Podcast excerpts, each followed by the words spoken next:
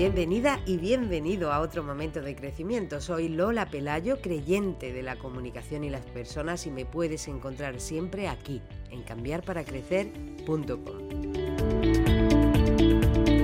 Estos espacios son para ti y tu crecimiento profesional, pero hoy nos vamos a parar en el crecimiento de tu negocio a través de ti, ya sea porque te encanta donde trabajas o porque la empresa es tuya, y ya sea una gran empresa o una microempresa o te batas el cobre como autónoma o autónomo colaborando con más profesionales.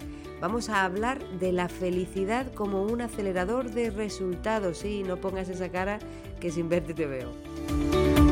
La felicidad se ha convertido en un valor intangible fundamental de cualquier organización, más valioso a medida que la experiencia constata cómo las empresas felices tienen más probabilidades de ser empresas rentables y después de todo lo que está pasando en el mundo, mucho más, porque la pandemia ha reordenado nuestras prioridades y la resentida economía va a tener que reinventarse para un colectivo de profesionales cada vez más consciente. Ya no vale todo. Así que cada vez hay más hechos que prueban que las personas somos más productivas cuando nos sentimos bien. Ya hay muchas investigaciones que demuestran los efectos positivos de gestionar con el foco puesto en las personas, pero es que ahora mucho más. Lo primero que hacen quienes trabajan felices es mejorar el clima laboral de tu empresa, con todo lo que eso implica. Hay otros beneficios, como el aumento de la productividad, la mejor calidad del servicio al cliente y el mayor compromiso de la plantilla, con un aumento considerable de la confianza tanto en la organización como entre las personas que la componen. Pero aún hay más, porque tener trabajadores y trabajadoras felices ahorra dinero, ¿sí? Como lo oyes, ya que reduce el absentismo laboral disminuye la rotación y también reduce la accidentabilidad. Así desde el sentido común yo diría que se trata de dar valor para recibir valor. Hay mucho trabajo y mucha visión detrás de las decisiones con las que las empresas hacen verdad el foco en sus personas, con las que lo hacen.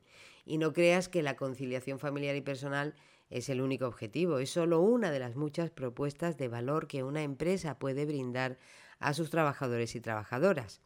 Así que si estás empezando a ver posibilidades en tu propia empresa, es importante no caer en los estereotipos de la felicidad y tener claro que la felicidad del trabajador no es exactamente la felicidad de la empresa. De hecho, no nos hacen felices las mismas cosas en nuestro rol personal que en el profesional.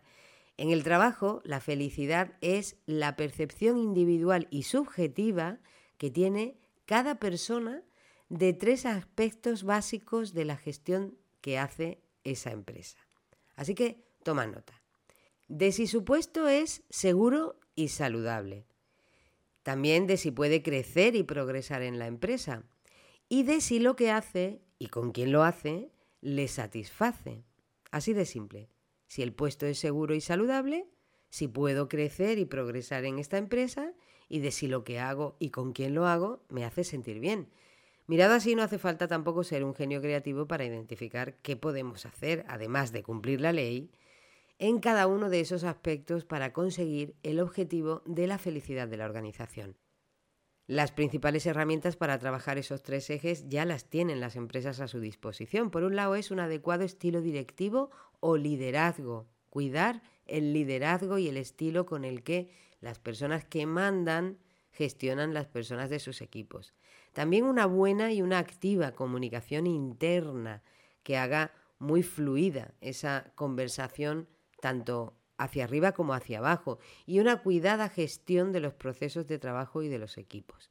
La felicidad de la organización no es la felicidad de quienes la trabajan, pero la felicidad de quien trabaja sí que hace posible la felicidad de la organización. Y una organización feliz es capaz de sacar lo mejor de sus personas y capaz de hacerles saber lo que importan y lo que aportan. Y además las empresas felices son más sostenibles y construyen una sociedad más humana y más consciente, algo que hace muchísima falta, sobre todo ahora. Así que si después de escuchar esto te ha asaltado el gusanillo de explorar la felicidad como una grandiosísima herramienta de rentabilidad, objetivo conseguido. Gracias por estar ahí, cuídate.